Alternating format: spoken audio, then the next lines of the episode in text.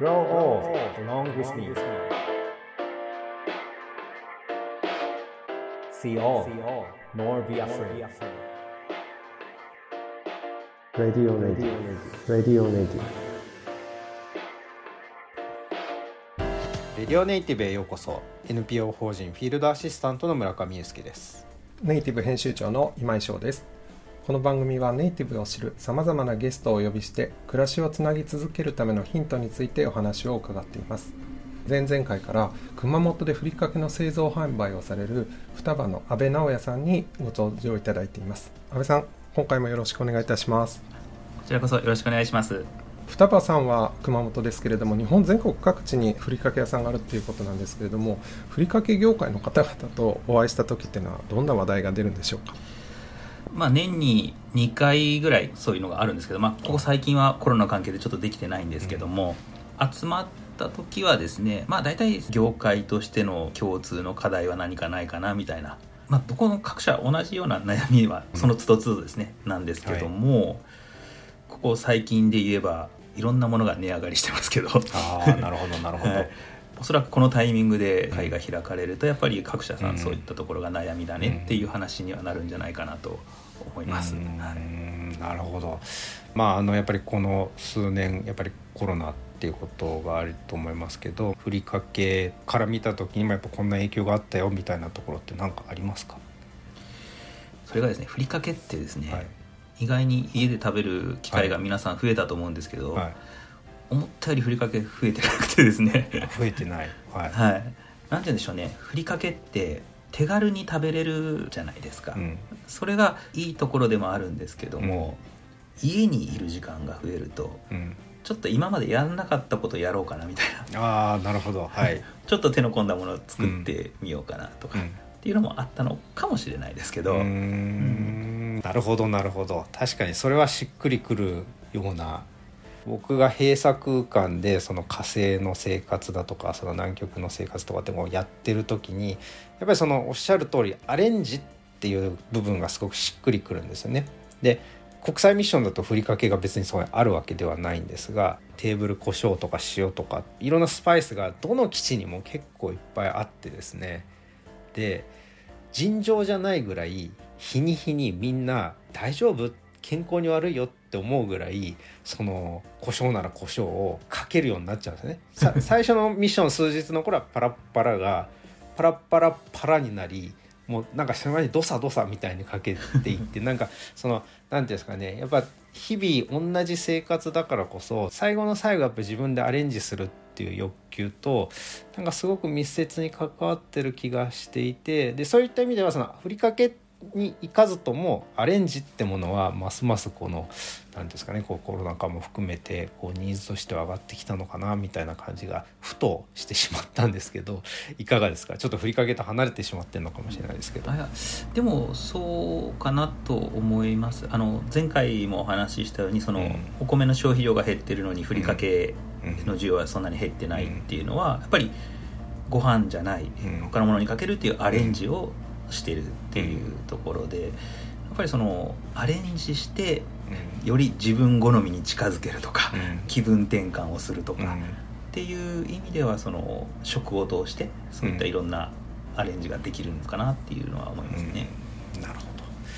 あのちょっと視点を変えて安倍さんの周りでそのふりかけという世界の中に根を張ってやっていくっていうところには皆さんなんかどんなところにこうやりがいみたいのも含めて感じられてると思いますか？うーんそうですね。まあ誰もがお客さんからは喜びの声をいただくのが、まあ嬉しいことだとは思うんですけど、やりがいっていう意味で言うと、まあ、ちょっと私の個人的なというか双葉で学んだことというかうん。はいりこなんですね、まあ、またご飯のともに戻るんですけど、うん。うんはい。私にとっていりこはどれもいりこだったんですよ。うん。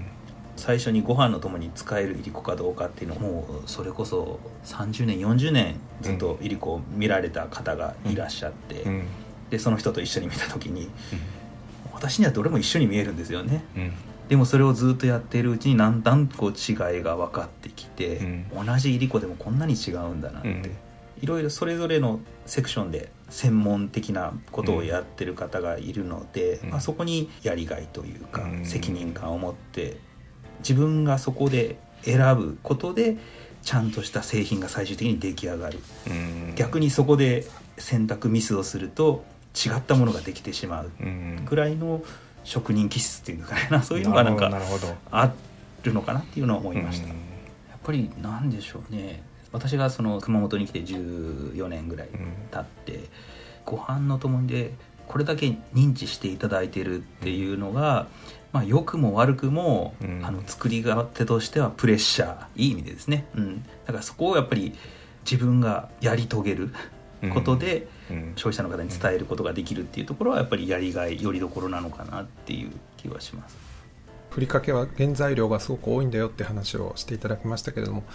いりこ海苔卵一つ一つにこう奥深い世界があって驚きました後半もよろしくお願いします The best is yet to be. The last of life for which the first was made.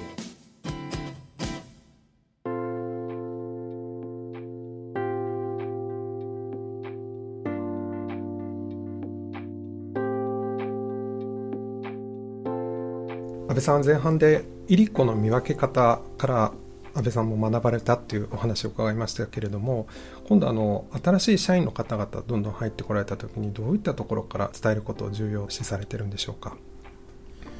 そうですね。基本的な部分はですね例えばその機械の操作とかうん。っていうところはですねまあスタートをしてストップを押すんだよみたいな感じでマニュアル化できるんですけど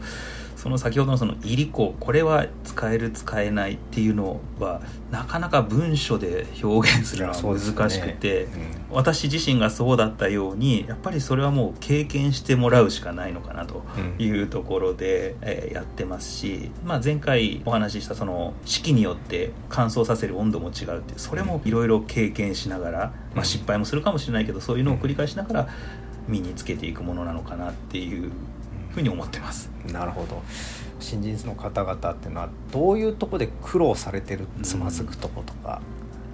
なんでしょうね。私たちも伝えることは伝えるんですけど、伝えきれない部分もあったりするんですよね、うん。そうした時に言われた通りにやってるのにうん。思ったような製品にならないって、うん。なんでだろうって。私自身もそうだったんですけどすごく苦労しましたしうん。いまだに現場は人間は苦労してるうん。時期もあると思います、その特に気候がだいぶ変わってきて、5年前10年前と同じようなやり方でいいかっていうとそこは違うと思うんですよね。なるほど。あのちょっと全然違う話になると例えばまあそれこそこういう状況になってくると根本からなんかそのいりこの中でのこの調整じゃなくてもうそもそもみたいな話にいずれなっちゃうかもしれない。多分そのジレンマもすでに考えてらっしゃるんじゃないかなというふうに思うんですけれども 具体的にあるんですか？そうですね。あの実際こうしようとか思ってるわけではないんですけど、まあおそらくそういった時が来るだろうん。うとは思ってて、うんご飯のとまあご飯のともでじゃあ、うん。そのいりこの部分をどうするのかっていうのもありますけど、まあそれ以外の原材料に関しても、まあ、将来的に、うん。まあ、今輸入されてくる食材とかもはいはい。結構ありますけど、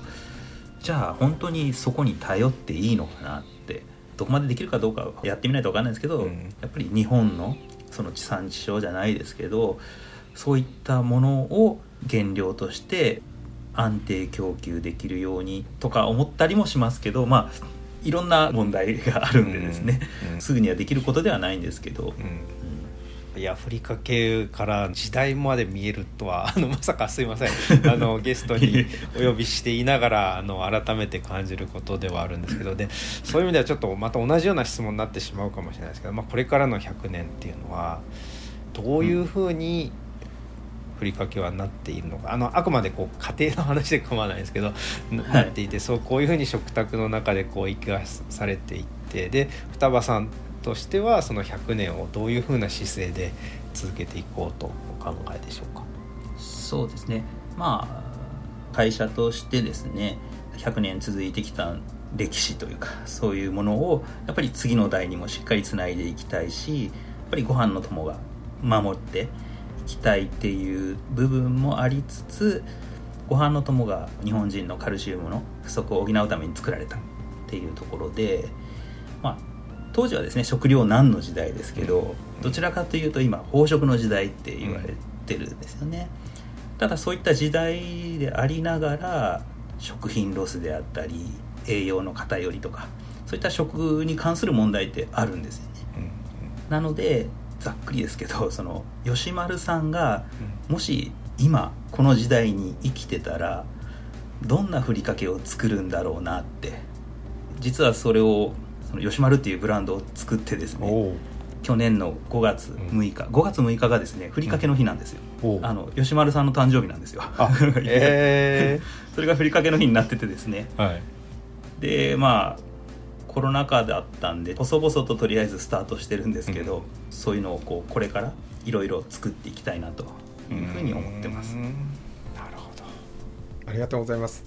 あの今食をめぐる問題ってさまざまな問題があると思うのでふりかけがそこにどういう解決策を生み出していくのか今からすごく楽しみだなと思いました。それではレディオネイティブ今回もこの辺で失礼したいと思います。次回で安部さんとレディオネイティブ最終話になりますお相手はネイティブ編集長の今井翔と村上裕介でした。The best is yet to be 次回も聞いてくださいね